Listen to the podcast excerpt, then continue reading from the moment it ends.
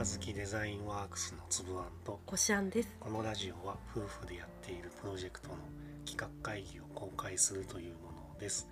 今回はまあその雑談といえば雑談なんですが、後々うちの娘うん、後々娘のあずきにも伝えたいなと思ううん話があったので、うん、今回紹介します、はいはい、なんだろう。あのあれだね。銀婚の西野。西野昭弘。はいはい。の本に書いてあった話で、うん、まあ、その本自体はなんだっけなタイトル。あれか「夢と金」っていうタイトルで。へえ、あ、そういう本出してるの、うん。今。でその中の別に今回今から話す話はその本の要約っていうわけではなくて、その中のそのメインのうん、うん、話からちょっとずれて番外編として書いてあったうん。本当ちっちゃいコーナーの話というあか。そこしか本編ではないよう。本編ではない。その話が別にこの「夢と金」っていう本のうん。本筋ではないけどそれの中に付随してお金の話をうん。そのお金のいろはの話をちょっとうんしますよっていうんで書いてあったのをうん。あなるほど分かりやすいなと思ったのでうん。ちょっとここで共有するというか。はい。でお金の使い方うん。で、まあ、ここでっていうか別にこれ自体はその西野昭弘さんがうん。定義してるわけじゃないんだけどうんよく言われてる話で、うん。まあ、お金の使い方使い道うん。5つありますとうん。消費と浪費とうん。投資とうん。投機うん。あと貯金うん。貯金と預金うん。はまあ一緒うん。で消費っていうのはその日常生活を続けるためにうん。お金を使うこと、うん。家賃とかうん。食費とかうん。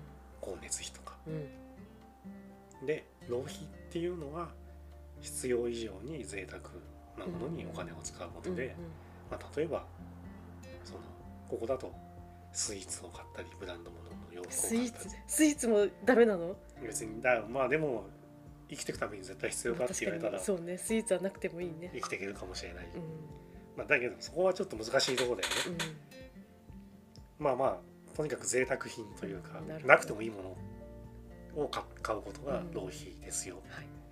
で投資っていうのはここではその未来の自分のためにお金を使うことって説明してて、うん。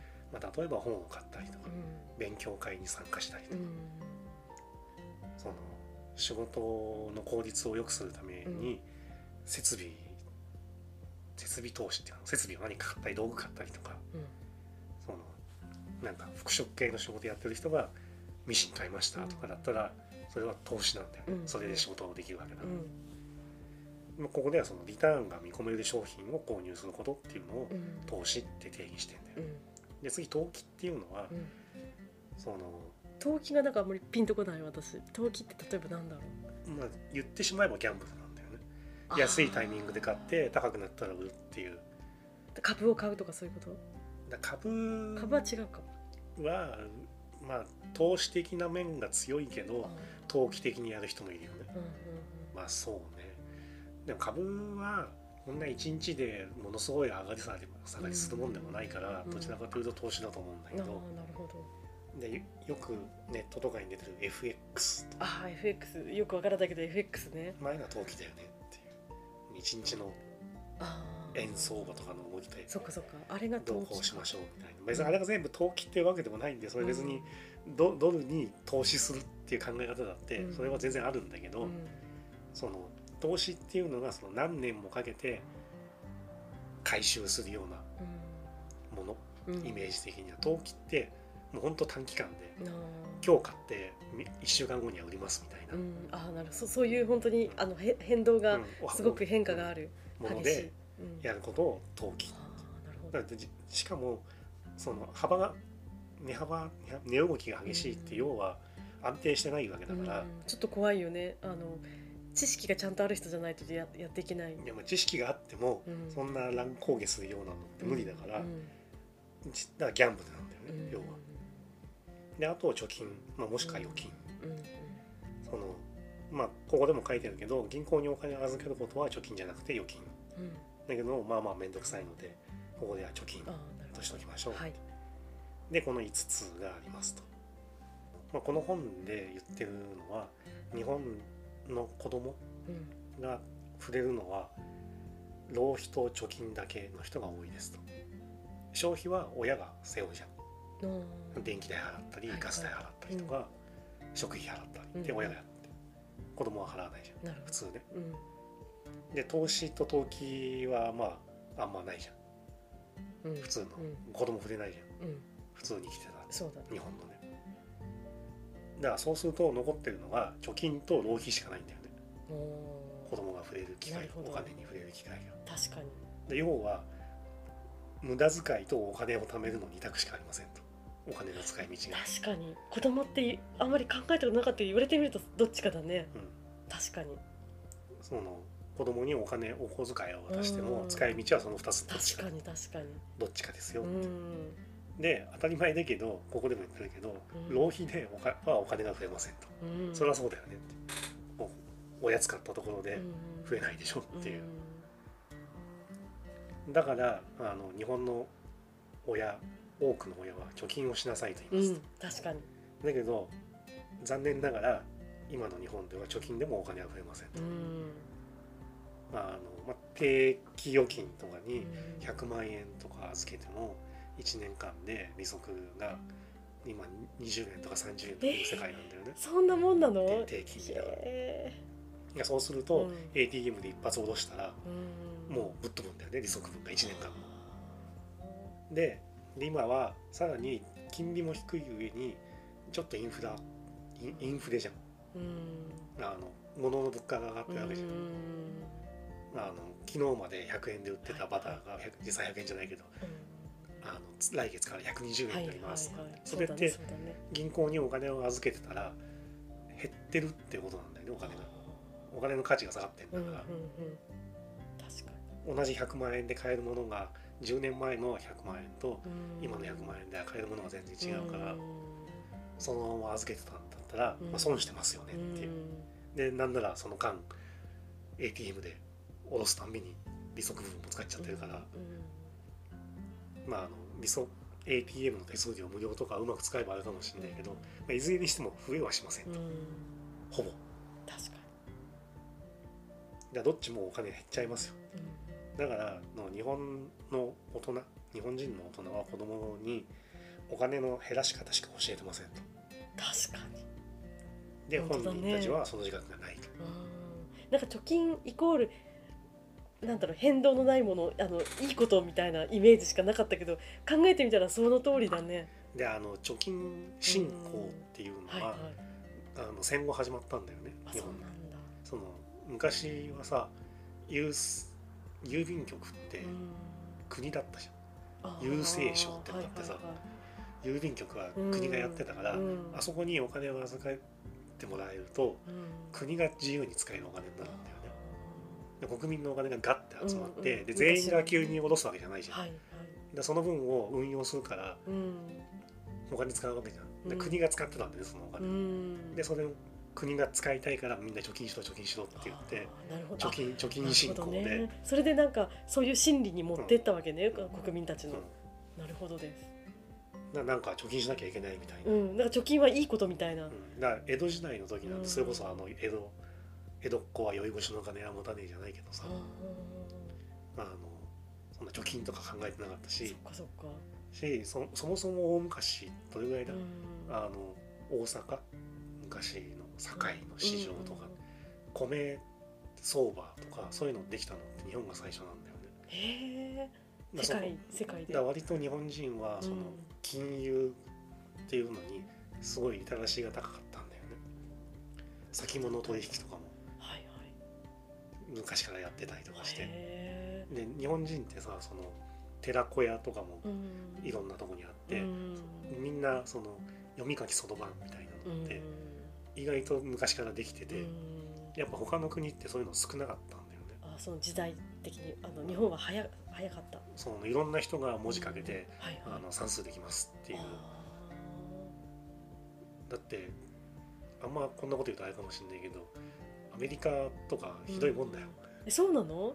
ひどいあんまもんだよりちょっとあんまりわからないわ。文字読めない人も結構いるし、それは今の時代？うん今の時代？うん、あそう。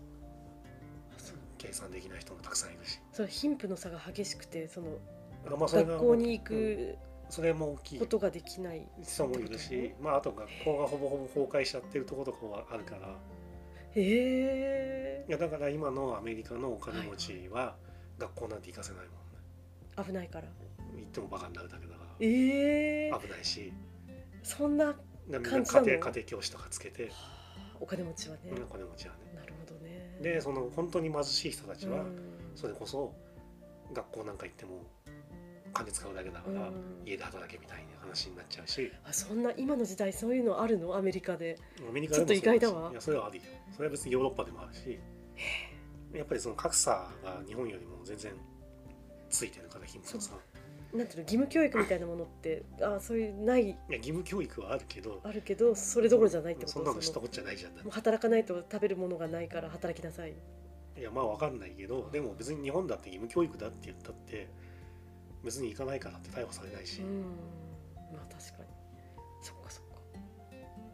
だから結構あの結構まあまあ子供が働いてるとかもあったりとかするんだよねなんかすごいこれは偏見になるかもしれないけどちょっとこうアフリカとかアジアのちょっとこう発展今途上のところのイメージがあったから欧米とかそういうアメリカとかなあアメリカは欧米かなんていうの？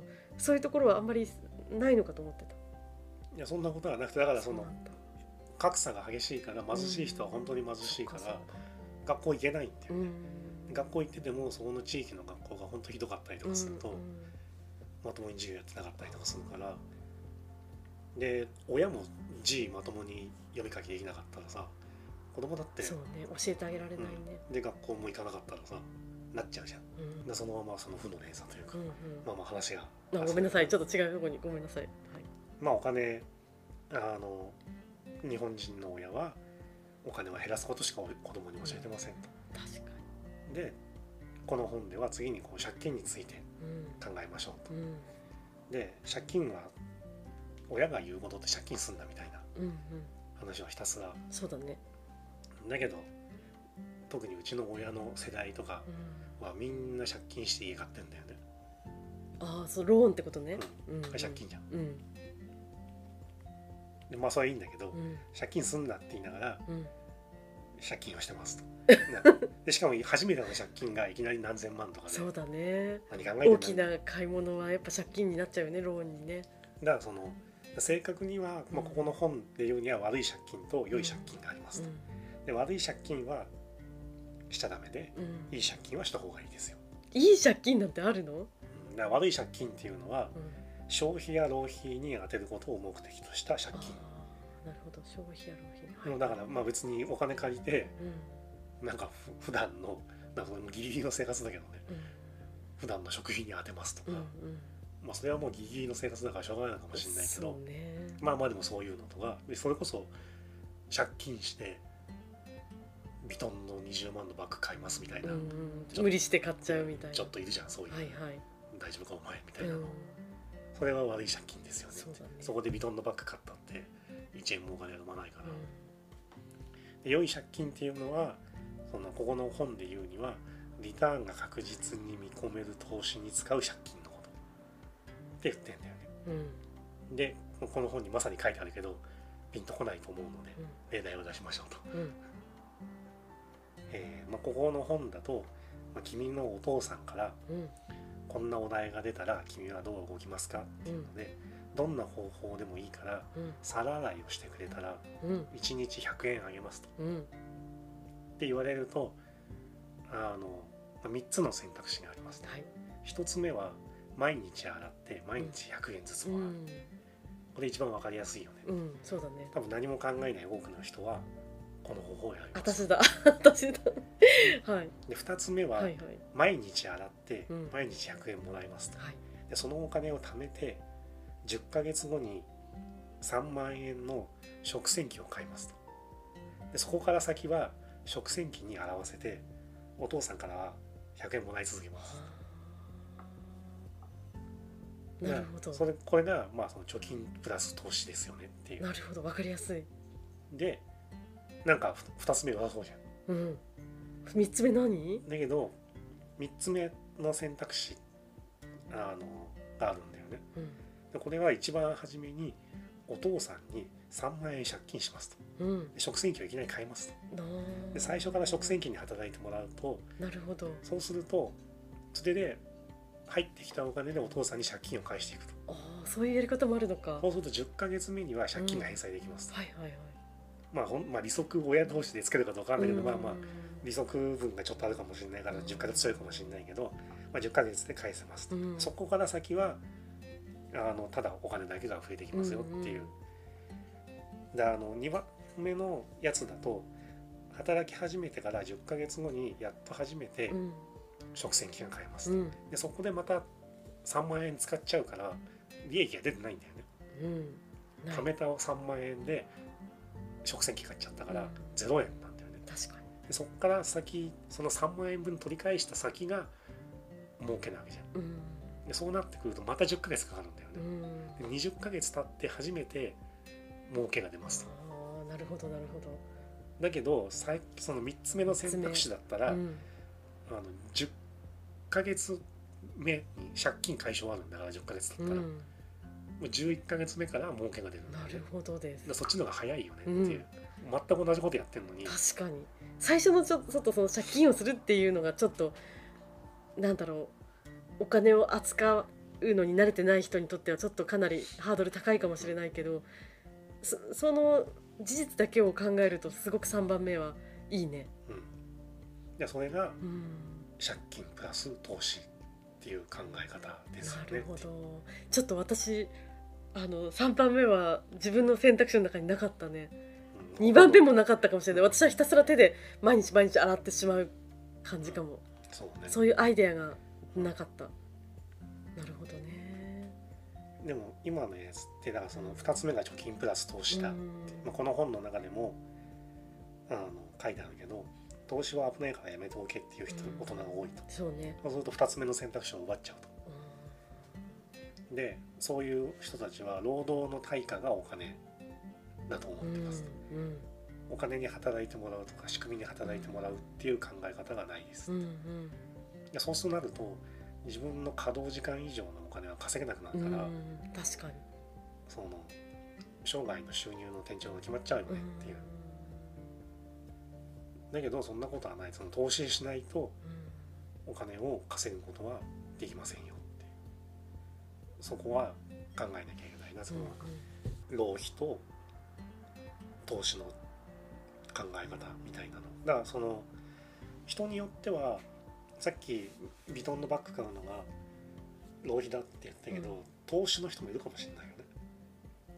いやしどんな仕事か分からんけど。投資。ああなるほど。いやでもその例えばさ、まあ、ビトンのバッグかどうか分かんないけどホストみたいな仕事しますってなった時に身だしなみ整えてないとそもそも始まりませんよそうね。ちょっと格好つけておかないとねビトンのバッグを持ってね。うん。だまあ だその身なりに投資してっうんていう話には、そっかそっかまあ確かに。まあ、だけど、まあ、まあ投資の考えでいくとリターンがほぼ確実じゃないと、うん。投資とはちょっと言いづらいから難しいんだけど今のうん。話でいくとね。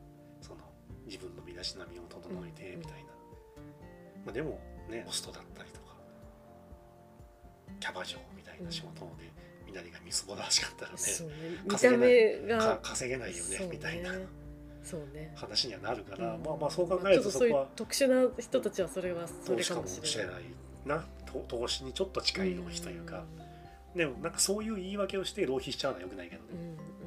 まあ、あと勉強例えば何かの勉強会に行くっていうのも全部行きゃいいってもんじゃないしさ、あの資格マニアみたいな人いるじゃうん。ああ確かに。ん資格取るのもただじゃなくてさ。そうだよね。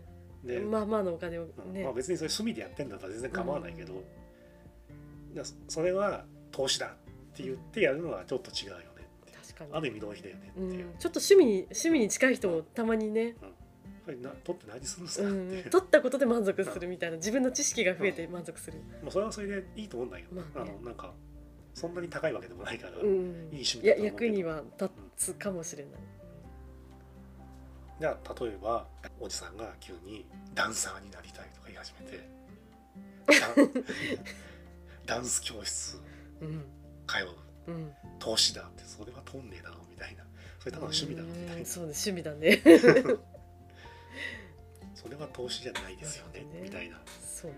話にはなるわけじゃん、うんそのどうしたって。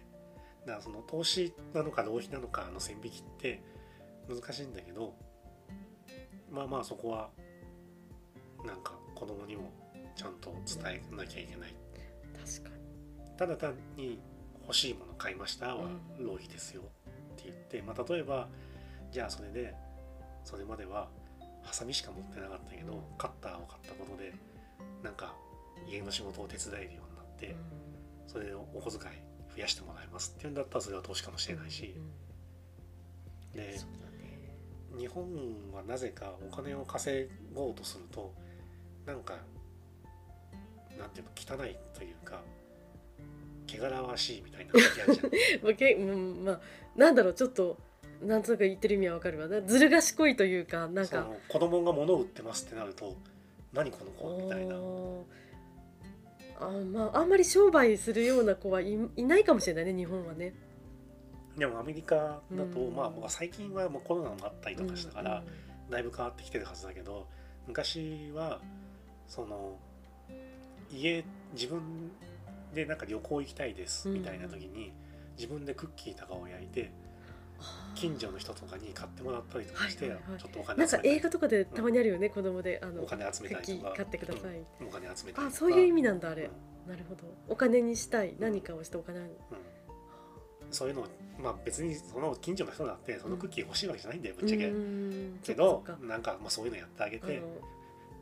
ためになったらいいなともカンパみたいな気持ちでやってる、し、まあ、実際物はあるわけでさ、ただお金くださいって言いに来たわけじゃないからさ、でそこでなんかもうちょっとこうした方がいいんじゃうんないかとか、もうちょっとこういう味があったら次嬉しいなとか。うんなるほど言ってくれたらじゃあその味作りますとか、それはポピュラーなものなの？その、まあ、コロナは置いといてこの昔の話じゃなくて例えばこの割と2000年代入っても普通にその最近。み街ではそういうことはよく行われてい最る。近は多分ねちょっと変わったと思うけどね。コロナだから。まあ、コロナもあったりとかして、うん。ガラッとアメリカも変わったから、はあけど、まあ、昔はその20年ぐらい前とかは割とポピュラーだったし、そうなんだ。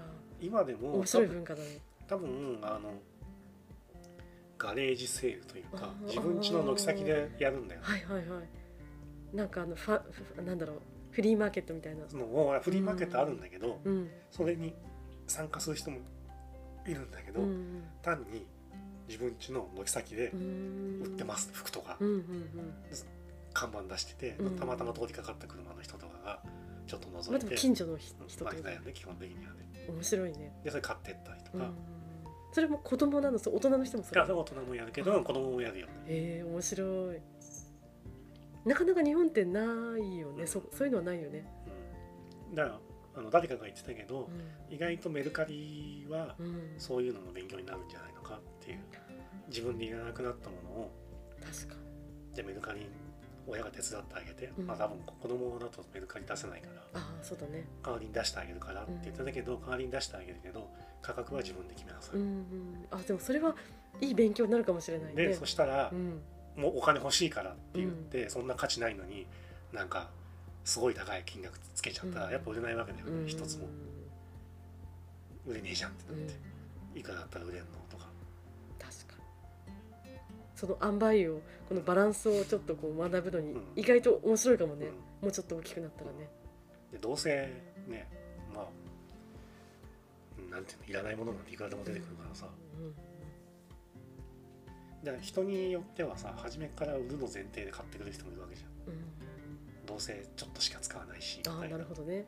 自分が使った後また売ろうかなって、でそうするとまあわかんない。ものによってはさなんか例えば1万円とかで買ってうん。8000円とかで売れましたとか言ったらうん。実質2000円でそれ使いましたよねみたいな話だから別にこれ悪くないんじゃないかとか、でなんかねこの間ニュースでもやってたんだけど、うん。子供が実際の現金を親が使わなくなってきてるんで、本当にその辺の感覚がわからない子供っていうのが増えてきましたと。そうなんだ、まあ、確かに親現金出さないよね、うん。